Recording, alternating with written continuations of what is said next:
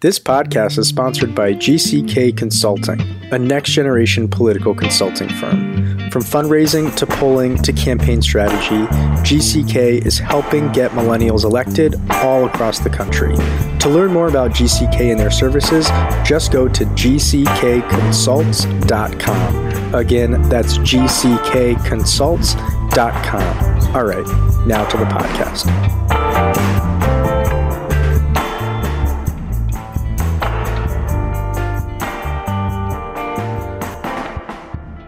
Welcome to the Millennial Politics Podcast. I'm your host, Jordan Valerie. My pronouns are she, her, hers. And today I'm joined by Suffolk County District Attorney Rachael Rollins. Thanks for coming on and congrats on your inauguration. Thank you so much. Of course. So, what has your experience been like in office, and what are your plans for this year to implement a progressive agenda? I just had my first um, all senior staff meeting. We have made some big decisions about how things are going to be happening moving forward under my administration. Just sort of messaging more to the office about my list of charges we aren't going to, we are no longer going to uh, prosecute in first instance. So it's been good. Um, but, but we're changing, um, day by day the culture here to make it a little bit more inclusive and have more, um, you know, staff meetings, newsletters, letting everyone know the good work the office is doing, but also um, messaging about the changes that are to come. So, what charges are you treating differently, and what is your reasoning behind that change? So, I, during the campaign, came up with a list of approximately 15 charges that I was no longer going to, in the first instance, prosecute um, and went so far as to say that I was going to just dismiss them outright prior to arraignment um, in in many circumstances. And they are a list of low level quality of life crimes that overwhelmingly are committed by individuals that are suffering from a mental health crisis have substance use disorder or are are impoverished. And so, for example, you know, I've said a breaking and entering into a vacant property for the purpose of sleeping or seeking refuge from the cold, um, where there's no actual damage to property, is not a crime that I believe this this office, or quite frankly, anyone should be should be charging because that in lay people's terms is simply you are given the choice of freezing to death or finding shelter. I would hope that you're going to find shelter. Um, and the fact that I've been getting some pushback on some of these is is disheartening, quite frankly, because in some of the other cases, like a trespass, for example, or a disturbing the peace or disorderly conduct, which I also have on that list, we can hold people accountable if necessary, but it does not necessarily need to mean jail or incarceration. We every day, Jordan, we hold people accountable without putting them in jail. And I just want to make sure we're thinking about doing that in these instances. So could you tell us a little bit about your perspective on incarceration? What alternatives are necessary here and why are you pushing them? So incarceration is set up in our system to, it's called the House of Corrections or the Department of Corrections. And just even using a dictionary uh, definition, it's supposed to correct behavior. And what I want to make sure is that we are looking at when we send people away, what are we, how long are we sending them away for? What are they learning or doing when they are there? And then remember, Jordan, 95% of the people we incarcerate return, right? We're not talking about life without the possibility of parole every time we send somebody away. For many of these standalone charges, they're misdemeanors. They are, they're, they're charges that they would not be gone for more than one year, two years, two and a half years tops. And when incarceration in the Commonwealth of Massachusetts, Suffolk County costs you know, something to the tune of $55,000 a year, I don't believe it's fiscally responsible to send somebody away where they're not in any way getting corrective action for their behavior. We're simply paying to send them somewhere and then they come out and we have something like a 67% recidivism. So when you look at all those data points, what I want to do is get to the root cause of the problem. Why do you keep going back to this place? Why are you being charged with trespassing? Um, is it because you live right next to there? Is this a domestic, um, you know, dispute? Is this a mental health issue? We just need to pause for a minute and get answers to those questions and then find out what the best solution is. If someone doesn't fall into one of those three categories, if it is a trespass where they've been given ample opportunities to self-correct that behavior or given a civil stay away order that they continue to violate, then absolutely, if we need to, after multiple different um, alternatives, think about the alternative of incarceration. I'm fully okay with contemplating that, but I don't think in the first instance some of these crimes should be um, should be in, incarcerating offenses. Um, so I have no problem, Jordan. I need to make sure this is clear with respect to violent crimes and serious crimes um, to removing people from the community because my priority is keeping the community safe. But I believe incarceration should be for the most serious of crimes. And what should that incarceration look like? Right. So I, I personally, my opinion is that we send people away for too long and we don't do enough with them while they are gone. And so what is interesting about Suffolk County, Jordan, is that we have the House of Corrections and the Department of Corrections. And so the House of Corrections, which is the Suffolk County House of Corrections that also includes Nashua Street, is actually overseen by a sheriff, uh, Sheriff Steve Tompkins. That is an elected position.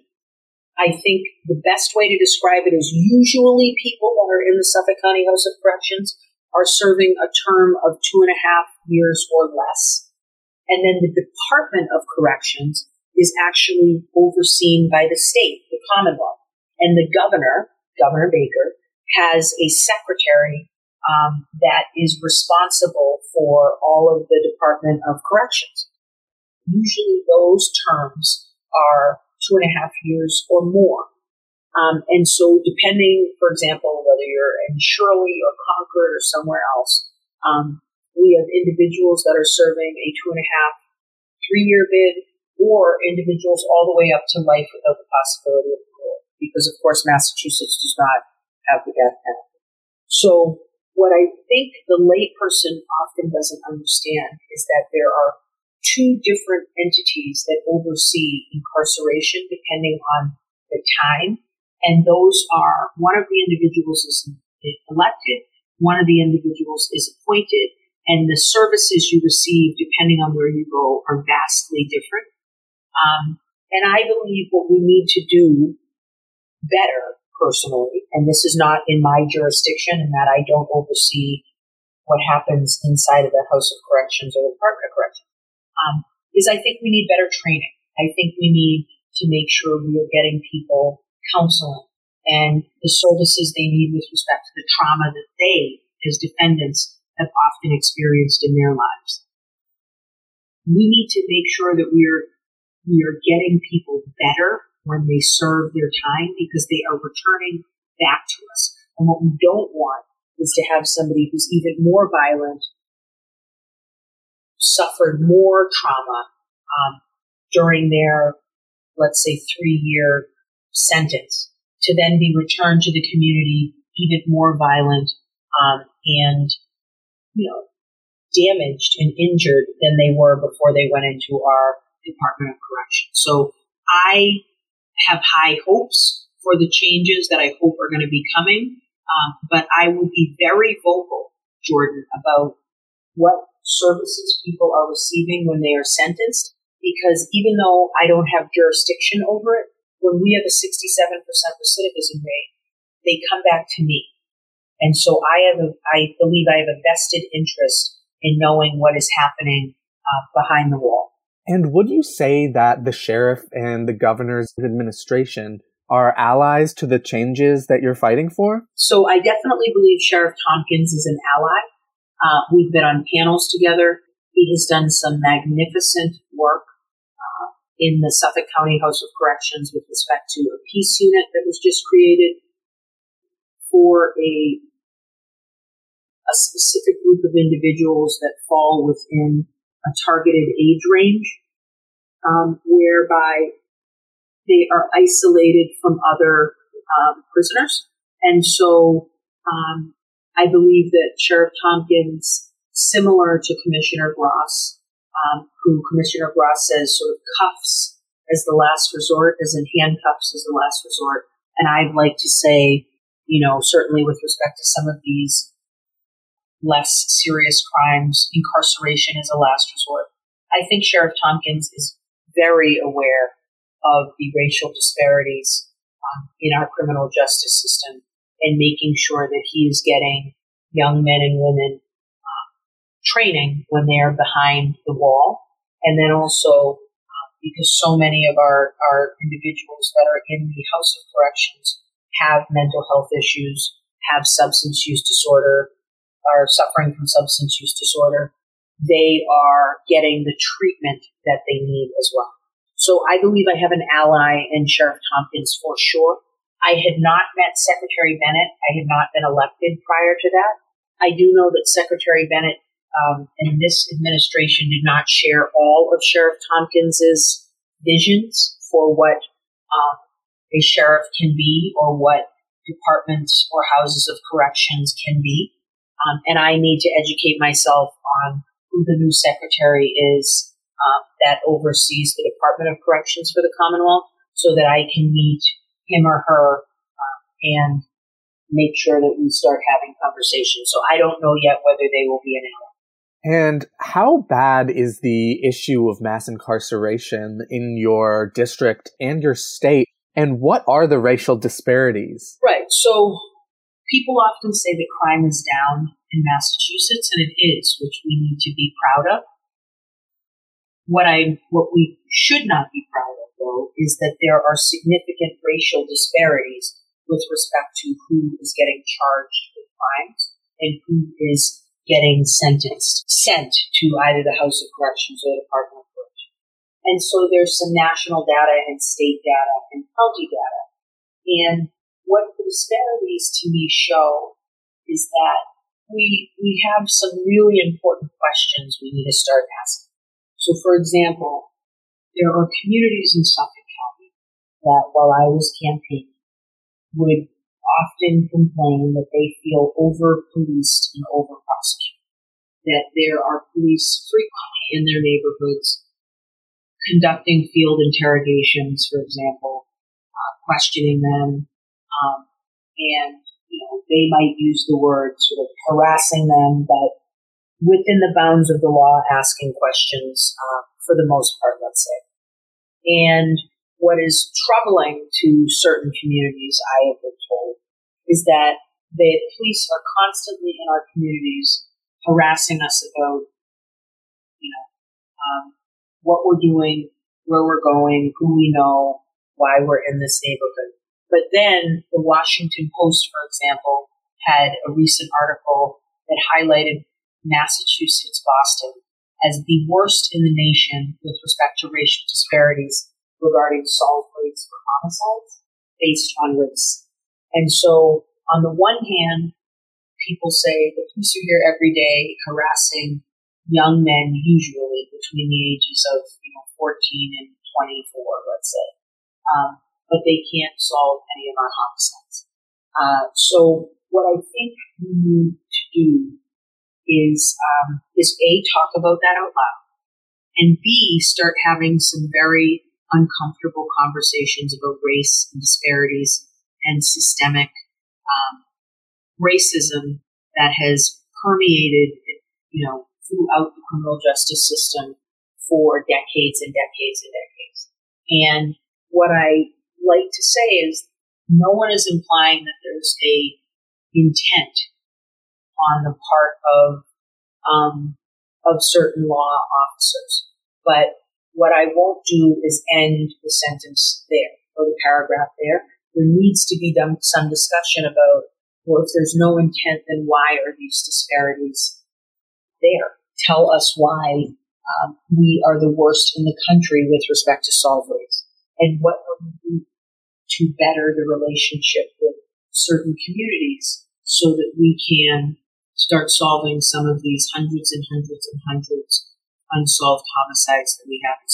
And when it comes to over policing, what impact can you make as DA? Yeah, so what I can do is I can make sure that um, what's beautiful about the district attorney is we are really at the center of almost police arrest and choose not to prosecute.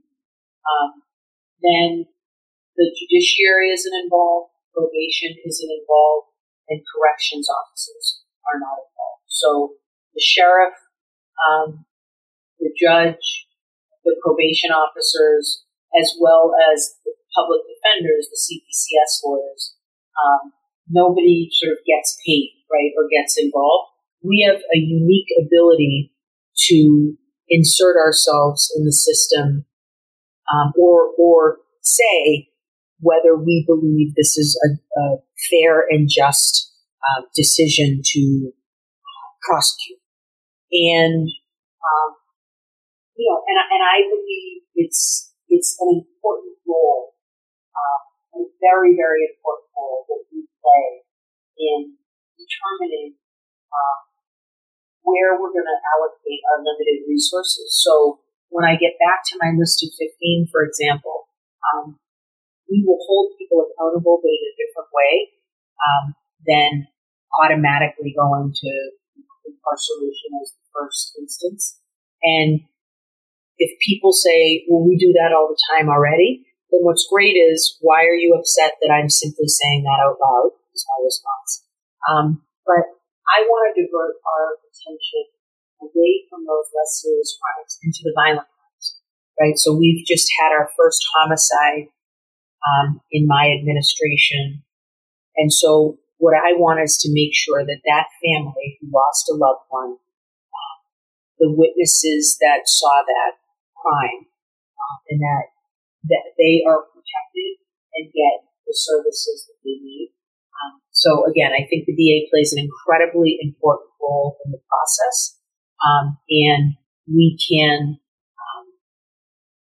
you know, I, I believe we sort of love to call ourselves the, the ministers of justice, right? And that we have a lot of power um, that we need to make sure we're we're, we're checking ourselves um, with respect to being fair and equitable and just at every chance we can Hey everyone, I'm Nathan. And I'm Dylan. And as you know, Millennial Politics is totally independent and volunteer run. That means every podcast you listen to, every article you read, and every tweet you see is created by a dedicated team of volunteers. It also means that we can say what we want to say when we want to say it, but we rely on listeners just like you to support our work. We hope you'll consider supporting us by subscribing at patreon.com slash Politics. Every dollar will go directly towards our mission of shining a spotlight on progressive candidates causes, and organizations. And if you subscribe at the ambassador level or more, we'll send you a free copy of How Our Government Really Works Despite What They Say. It's an award winning book about the intricacies of American government, and you'll get to join our exclusive ambassador Slack channel and get to hang out with us all day, every day. I pretty much live there, so if that appeals to you, come join us. And we want to give a very special shout out to our executive producer, Greg Stevens, and our producers, Brad Tracy and Renee. Renee Garcia Brown. Again, if you want to continue hearing interviews and conversations just like this one, we hope you'll visit patreon.com slash Politics. That's patreon.com slash M-I-L-L-E-N politics and join the movement. All right, now back to the show. And when we talk about crime in the media, when we hear about it, we're almost always referring to blue collar crime, low level crime. What about white collar crime? What about crimes committed by those in power. That is something we're going to be looking at for sure. Uh, is more white collar uh, crime investigations. You know, wage theft is a huge problem. Um, and many employers that engage in this behavior are intentional about who they are depriving wages from. So they usually go after the most vulnerable population, whether it's immigrants um, or um, non-English speakers, um, individuals that they can threaten with deportation or uh, take advantage of in some way. And that is something that our office is going to be um, going to be looking at. And then, you know, we are we are a district I was just briefed uh, on this recently that we have charged uh, a company uh, with manslaughter uh, in the case where they failed to install supports in a trench. Uh, the two workers uh, working in that trench drowned when a water main burst and caused the trench to collapse, trap, trapping those workers. So when when corporations or companies or entities are cutting corners um, or not complying with regulations and safety laws, when individuals are preying on uh, the most vulnerable of populations uh, to their benefit uh, or to cut costs so that they can uh, earn more money themselves or turn a profit those are things that this administration, my administration, is going to be taking a hard look at across. And looking at some specific issues, how will you be approaching sexual violence? Sexual violence is red, and uh, you know, I I recent, I just today actually there was a big article in the Globe uh, about the case that is currently pending. Uh, where the Boston Fire Department, which is overwhelmingly male, um, I think there's only 16 um, female firefighters, and there's something like 1,500 firefighters overall, with 16 women. Um, it was just a recent report that came out that it had significant sort of locker room esque uh, behavior. We we have uh, are in have charged that uh, one of the women in the unit was sexually assaulted. What's important to me, Jordan, is um, that you know, I'm in my administration going to make it very clear to victims and survivors that their voices will be heard, uh, we will be respectful, and we will protect them. And so part of my administration is going to include making sure that we're going out to all of the colleges and universities that we have in Suffolk County, which of course to Boston, Chelsea, and Revere. Um, Boston, we're known for our education. Uh, additionally, I've made it clear I don't want to see my power to the Title IX coordinator. So if there are sexual assaults happening on college campuses, although the university pays for a Title IX coordinator, um, those crimes happen on my in my jurisdiction. And if they want to come directly to the DA's office, they have every right to do so, and we will conduct an investigation that is fair and impartial, and we are not paid for by the university, which um, oftentimes Title IX holders are. But we're also not just focusing exclusively on women, because we all know um, there are sexual assaults and violence that happen against um, uh, every gender, um, LGBTQ communities, um, and we will make sure that people are treated with dignity and respect in the process, and that we are um, strenuously uh, prosecuting and uh, advocating on their behalf when these things, uh, when these type of uh, horrific things happen. And speaking of the LGBTQ community, recently there's been at least some increased awareness of the mistreatment LGBTQ people and especially trans people of color face in the criminal justice system. For example, we've seen some high profile stories about the mistreatment of transgender women in prisons who are often incarcerated with men at far higher risks of violence and sexual assault What approach are you taking to support the LGBTQ community and especially transgender women of color?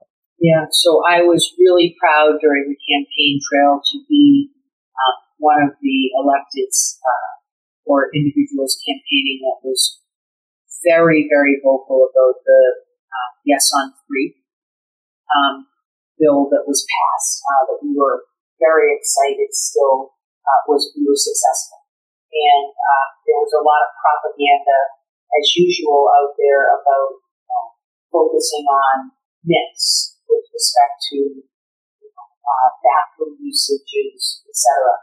And so what I what I need to do is be vocal about my support, and I need to say out loud that you're absolutely right. Trans, the trans community, and particularly the trans community of color, um, are not just sexually assaulted, but brutally murdered at a at a significant rate. Um, and there is an uptick in that behavior nationally and that we need to treat these as the things that they are, which are hate crimes. And um, I need to make sure that I am speaking out about that um, and making sure that communities know uh, that they are valued and have just as much a right to live a life free of violence and harassment um, as anyone else does.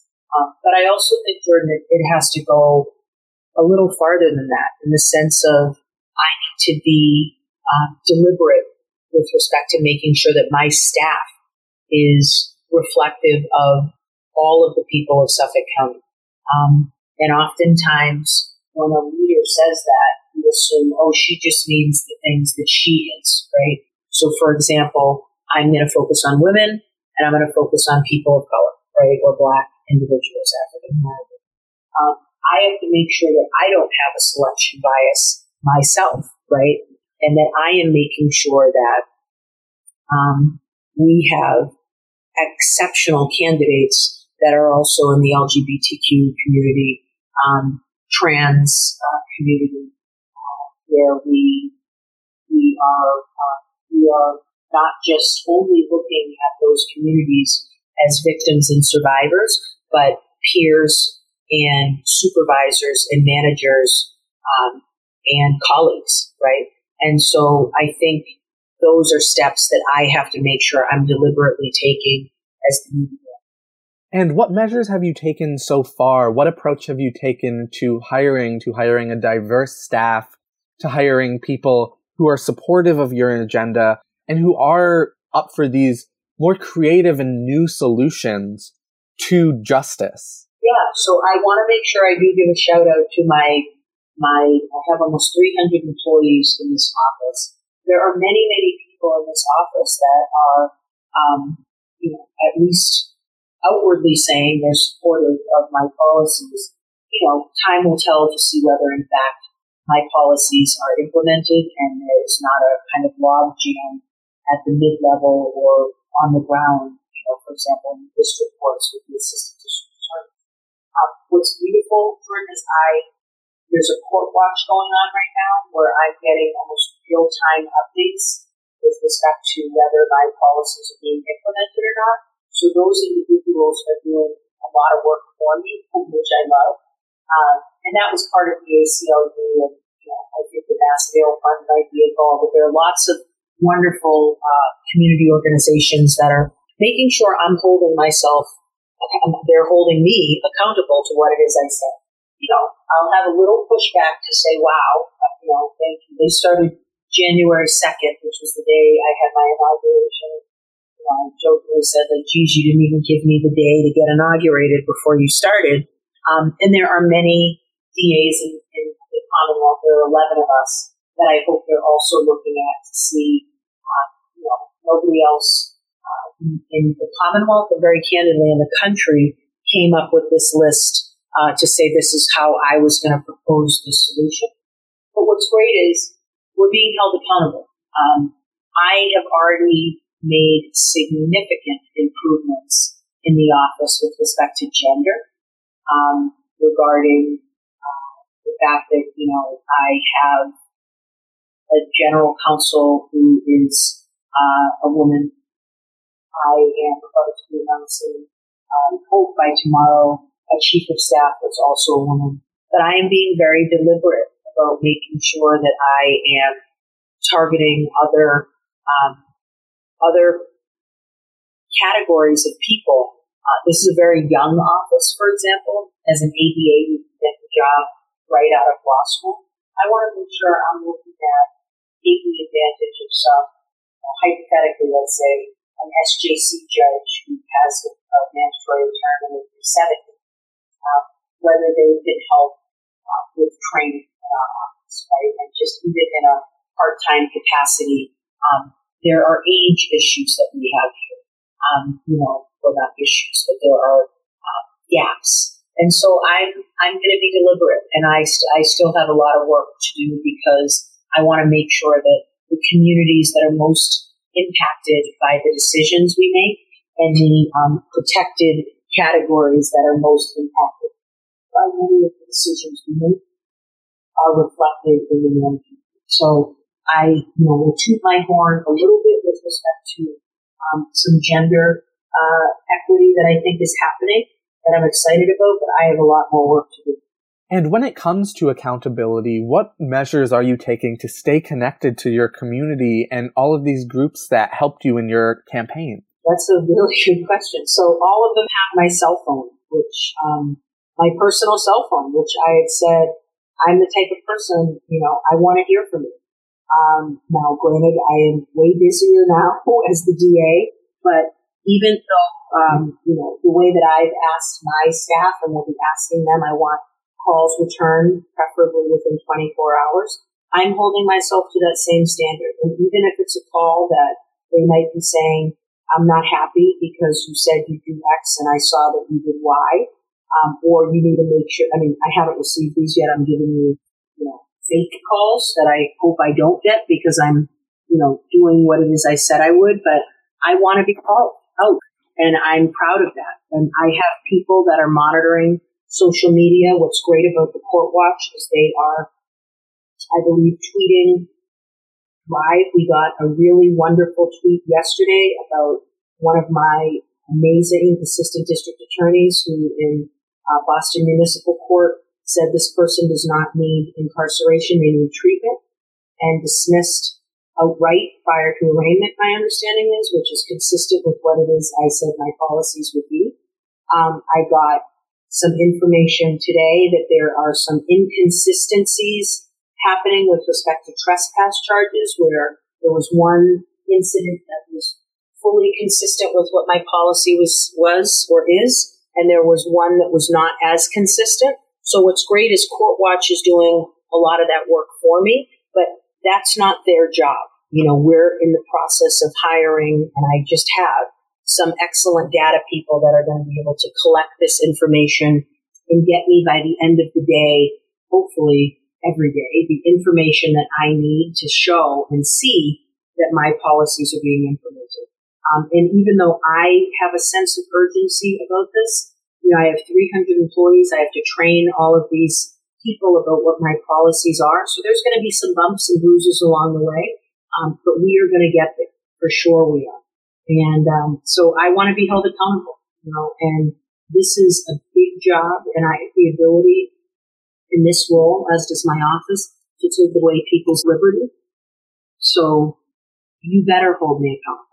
And how can our listeners hold you accountable and where can they find you online? So first of all, they can hold me accountable. I, we are going to be changing the website of the office. I want it to be much more interactive. Um, we've had the same website for almost 16 years prior to my arrival.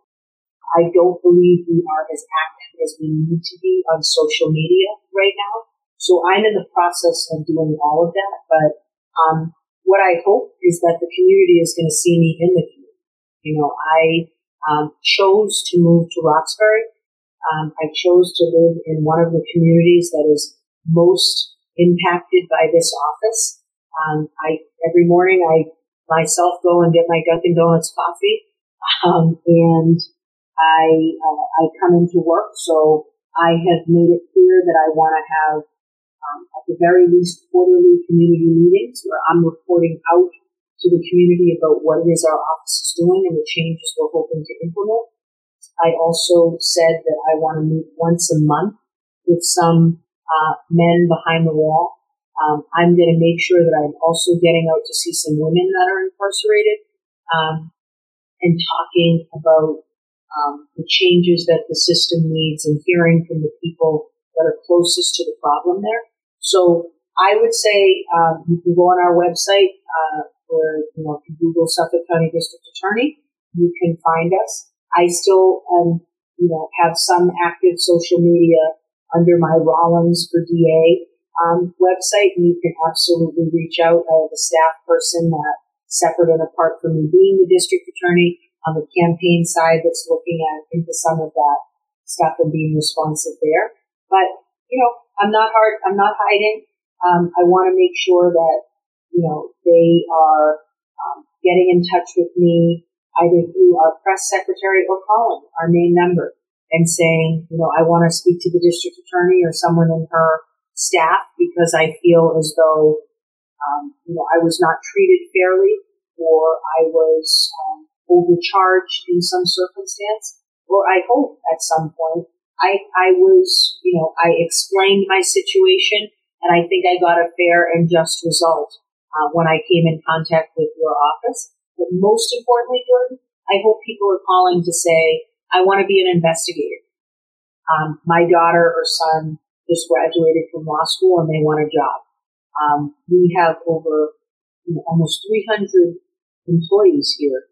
150 of them are lawyers. That means about 150 of them are not. So we have some really great opportunities in this office for people from the community to actually work with us and help us become better.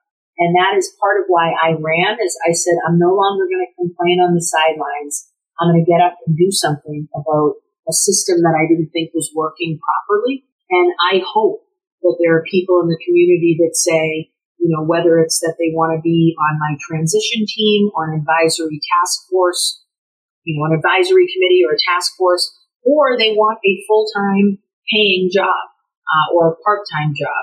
We are creating something here. I hope that is special and that is is um, disrupting violence and that is change focused. And I'd love for our community to get actively involved.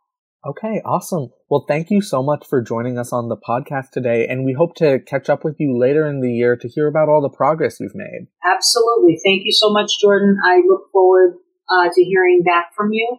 Of course.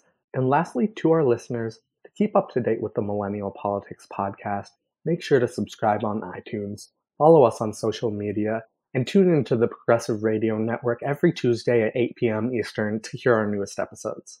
Thanks for listening.